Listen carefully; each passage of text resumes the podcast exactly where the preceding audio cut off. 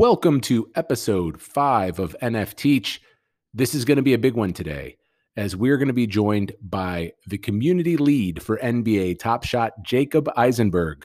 I'm your host, Dr. Jeremy, coming to you from Dubai. It is a lovely summer evening here, and I'm really excited to be with you today. This episode is a beginner episode. It's going to be focused primarily on getting to know Jacob and learning about some some interesting aspects about the future of NBA Top Shot, uh, which is probably the most widely known NFT project to date. Uh, but first, there is a big announcement. It is with great pleasure that I announce the first member of the NF Teach team. I am very stoked to announce that Adam Fish, yes, the Adam Fish who gave us that killer analysis last episode on episode four, will be the new NF Teach NBA Top Shot lead correspondent. I am really looking forward to his great takes and growing the podcast with Adam. He's going to be a huge part of what I'm building here. You can follow Adam at Keep Fischin on Twitter, and fishing is spelled F I S C H I N. Again, congratulations to Adam. I'm really looking forward to building this thing with him and taking the podcast to new heights. Now, a word from our sponsors, My Momint.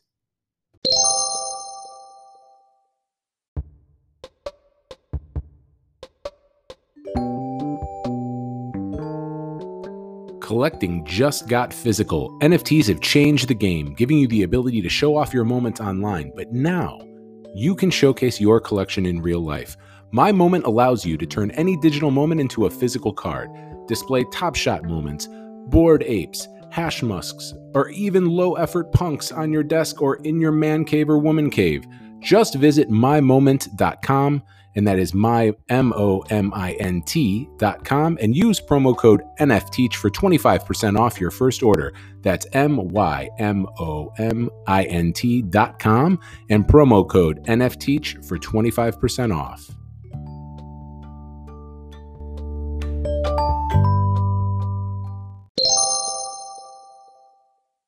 And we are back. I am joined by a very, very special guest today.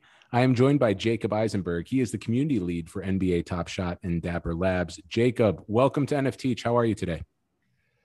Jeremy, thank you for having me. Very excited to be here and excited to talk with you. Yeah, no, uh, the pleasure is mine. Listen, it is very clear in listening to you stream because I, have listened to you stream waiting in queues since uh, February of this year. I've been uh, really enjoying my Top Shot experience. You love basketball. I, it, it, comes across that you are not an NFT guy who fell into Top Shot. You're a basketball guy who fell into NFTs. So can you just describe like where did that passion for basketball come from for you?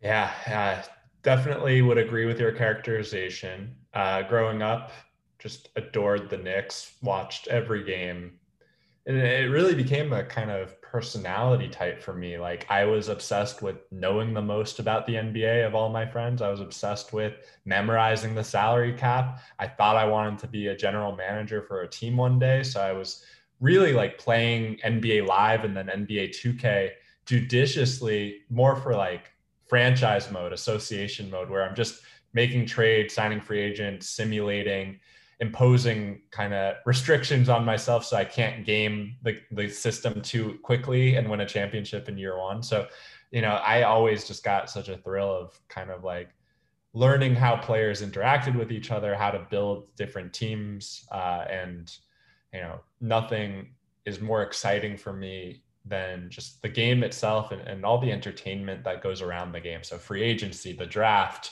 uh, trade deadline, like everything about the NBA, I'm just obsessed with and uh, have been for a good 25 years at this point. I mean, that, that comes through um, that you're really, really passionate about basketball. And I think it, it shows in, in your streams and in sort of the interaction you have with players because you can tell you're literally you're geeking out as you're interacting with these NBA players just in in being involved in the community of basketball. I am a lifelong Bulls fan so we've done some damage to the Knicks uh, in my heyday when I was younger. We had the, the Patrick Ewing and John Starks era, um, and that was a fun time as a Bulls fan. Not so much lately, but hopefully we've got it turned around here uh, with AK. I'm hoping uh, that it's going in the right direction.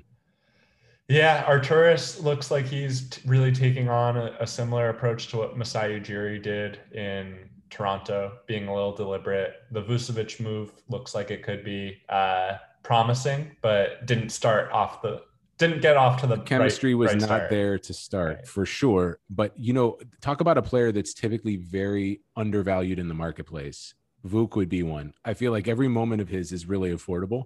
Um, I don't think there's a Bulls moment for him yet. I'm pretty sure that they haven't one hasn't been minted yet, but hopefully um, we'll get one early in the season next year.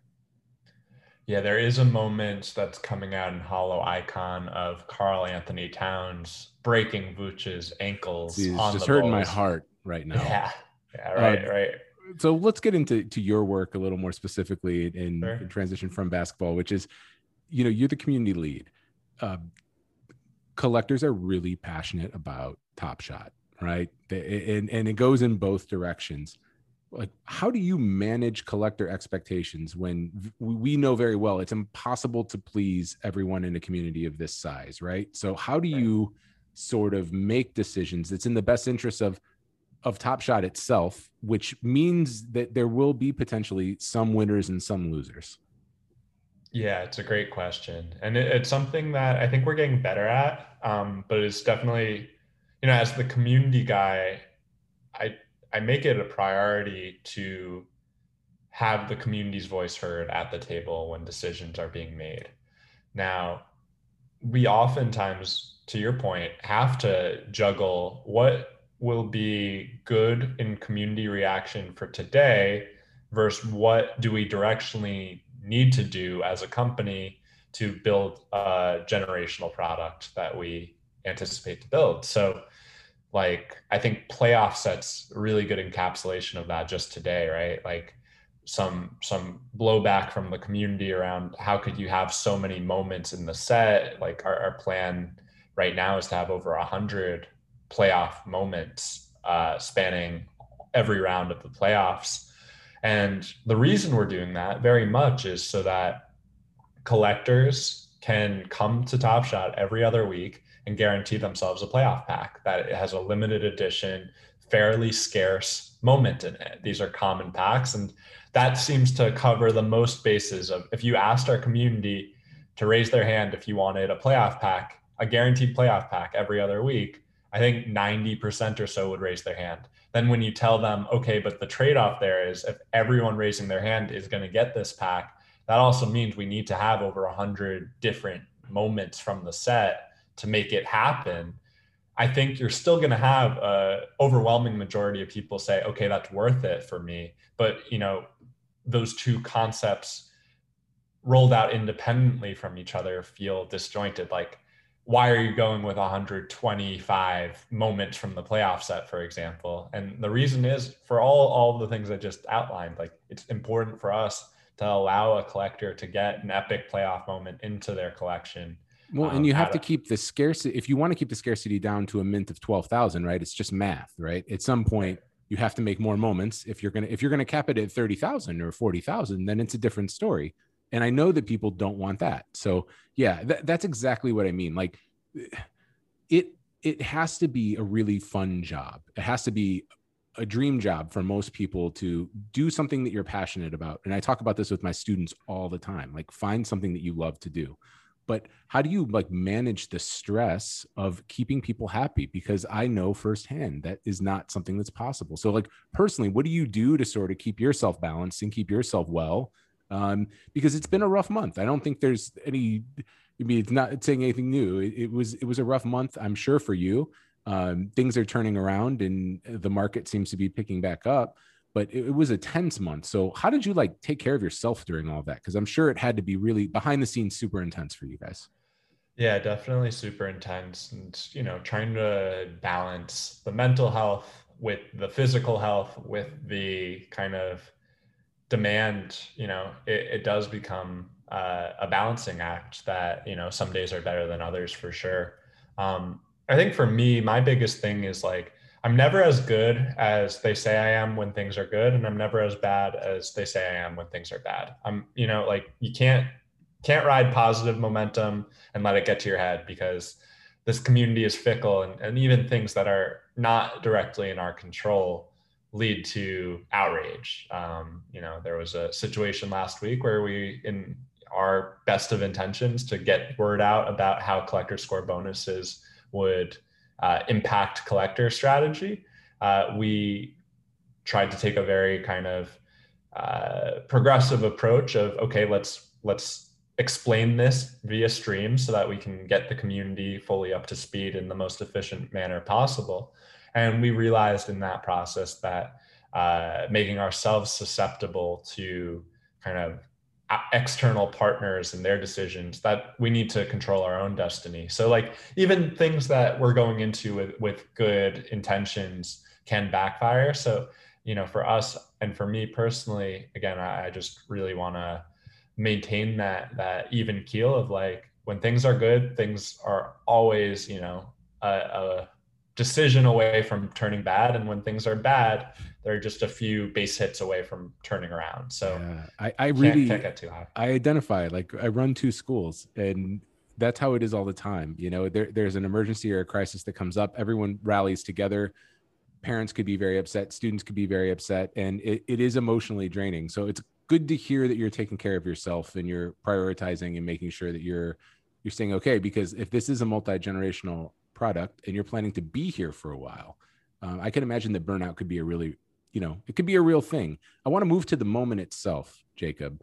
What is the future of the moment and how could it? I'm not asking you to make some sort of promise but uh, you know how could it evolve? I i keep wanting play by play so badly in these in these moments. I want the call you know? I want boom goes the dynamite. I want stacey king. God i want stacey king. And i want to hear some hot sauce from stacey king. So like uh, what what is the sort of future of the moment? What can you share about how it could potentially evolve with time yeah, I think like we have a very blank slate. I think play by play, obviously something that we've heard feedback from, definitely something that we will explore with our partners to see if we can make it happen. No timeline on it. We make, we have some of the best partners in the world that we uh, need to work with to make things happen. So play by play, getting upcoming uh, artists to do the the soundtrack of a, a, drop like definitely something that I think we could see.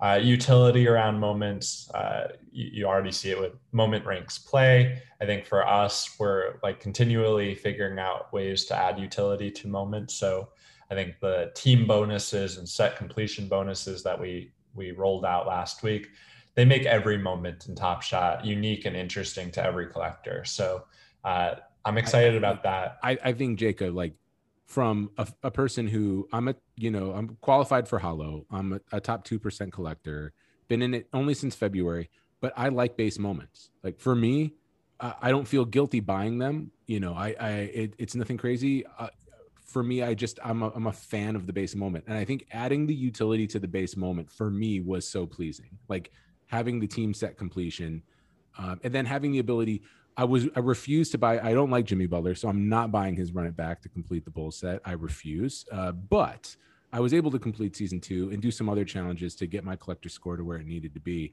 And I think that that was a game changer from my perspective. So I want to say kudos on that. I get, and I know a lot of people in the community feel the same way. Like now, when you get that random pack and you kind of get those two moments that you know maybe it, there's there's one sort of scarcer moment and then there's the two other ones that come in like the playoff pack. Now they have at least a, there's a little more excitement around that than there was previously and i think people will hold because of that. So that was a good move man. Yeah i appreciate it. I think like part of what is challenging is like a lot of these things have product dependencies. A lot of them have engineering dependencies. And you know i think we've done an adequate job though certainly things we can do better around kind of illustrating where we're going and things that are coming from trade tickets to reselling parks packs on the marketplace to burning eventually right? Like all these things our community knows are on the table and, and anticipated. Uh, so for me like i don't want to keep on building up a log of things that we're proclaiming and sharing and promising. Uh, so for me I, I think there's a lot of value in kind of holding off until things are ready to be shared. And i think with like the height of exasperation maybe three weeks ago four weeks ago around this stuff like i knew all of this was coming so i wasn't like deep down super concerned about like the complaints that we were hearing because I knew utility was on the way. But it's a very complicated system, admittedly, and it's not something that I felt was appropriate to share preemptively until we had all of the mechanics worked out.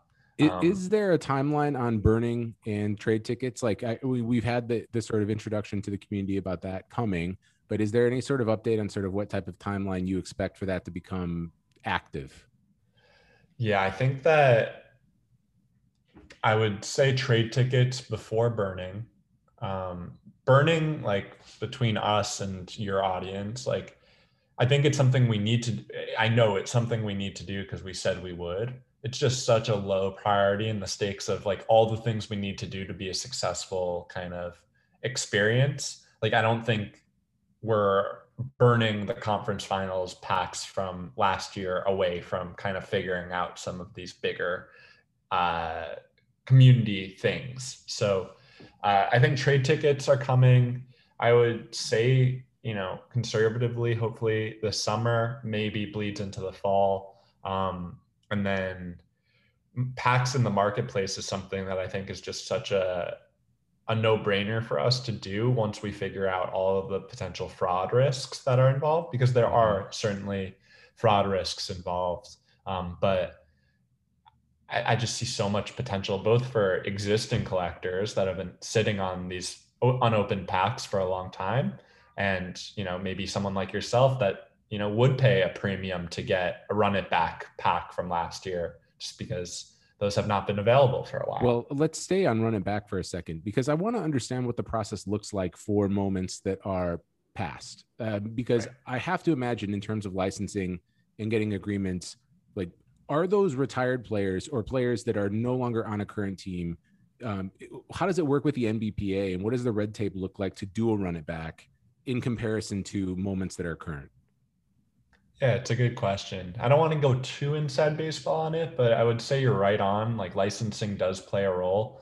For us, we have access to uh, the Retired Players Association. So any guy that has opted into that uh, association, uh, we have the ability to use their likeness. And, and there are a handful of players that uh, we'll have to work out individual deals with when the time comes. Um, but you know, we have a very collaborative effort with the NBA and the PA. Um, and uh, at least in, as it pertained to 2013 14, the concept was let's celebrate Giannis's rookie season. Let's celebrate Giannis's MVP. Let's run it back to then. Um, I think you will see run it backs uh, dating well before uh, 2013 coming soon. Uh, whether that's a few years before or whether that's a decade before or even more. We'll see. So my my Eddie Curry moment is coming. Is this what you're? Can you confirm this right now? Eddie Curry rookie year I, moment in the. I pipeline. think you're getting Tyson Chandler, but probably not Eddie Curry. I'd We're going for the Tyson Twin Towers. Yeah. yeah.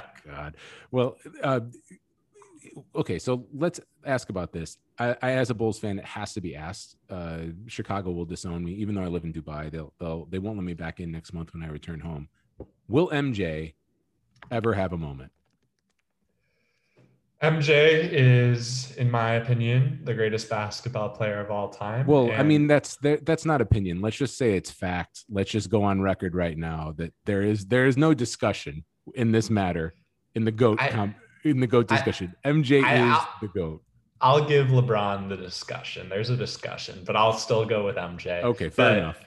I do think that our heart is very much in line with Michael Jordan is an investor in Dapper Labs. We have a good relationship with him. If we are able to find a way to work together in the future, we will absolutely prioritize that opportunity. I don't have a timeline for you. Um, I wouldn't say that it's 100% going to happen. I also wouldn't close the door on it maybe happening one day. Is that of importance to, to get your birds, Jordans, Magics into collectors' hands? Like, where, where does that where does that rank for you? Uh, I I wouldn't say it's uh, the top of the list, but I think it is of importance. Um, I think we'll we'll start with um, just figuring out ways to make the collector experience the best it possibly can be. And I think everyone in the community would agree that collecting the best players of all time has a lot of kind of intrinsic value in that optimal collector experience the ability to know that there's a, a playing field with the greats. I, I, think that that makes the collecting decision tree even more interesting. So definitely something i'm open to and, and look forward to exploring with the team. I know we're short on time. I have one more thing to ask you. Hopefully we can have you back again. Uh, there's a bunch of things that i'd love to to touch base with you on. Um, and and and this educate this podcast is meant to be an NFT podcast, not exclusively a Top Shot podcast. So the goal is to demystify NFTs for for people and have people understand some of the technology, but also for communities of of people who like NFTs to be able to exchange information. I have been running a contest with my friends at My Momint. The uh, the My Momint folks have created their own NFT display, and I created a contest where they're the basically to win they had to pitch their worst NFT idea possible. So, do you mind? I'm going to give you four. Can you tell me which one of these is the worst NFT idea you've heard? You, down, you down for that? Would love to. Okay, so someone's going to win. Jacob is going to announce the winner. The first one is an NFT of the worst traffic, nonstop honking and no movement. This comes from Chris at C2 Nasty. That's option one. Option two, a cell phone video of someone playing a Top Shot moment. That comes from Gentleman Joe 16. The third, NFTs of different kinds of soap. That is from Azazel at Starkiller 99Z. And the last one from the Canadian Goon, NFT shapes. I'm talking squares, circles, triangles, and anything else. Which one of those, Jacob, is the worst NFT idea? I think it's the soap. I have to I, go so. I have to agree with you. That would have been my vote. So congratulations, Azazel at Starkiller99Z. My Momint will get in touch with you. Jacob, thank you so much for giving me your time. I really appreciate it. And I hope this will be the first of many conversations we can have. Um, uh, we're a big fan of you and your work. And I know I speak for the vast majority of the Top Shot community where we say we appreciate your efforts to make this product multi generational and make it last. And I know that's not something easy to do. So thank you so much for joining us today. Jeremy, thank you for having me. Definitely look forward to joining again in the future. And uh, congrats, Azazel, for such a profound NFT idea there. I mean, I think we're fully in agreement there. That's it's an amazing idea. So thank you so much, uh, and and we'll have you on again. Thanks. I want to thank Jacob Eisenberg, community lead for NBA Top Shot, for joining me today.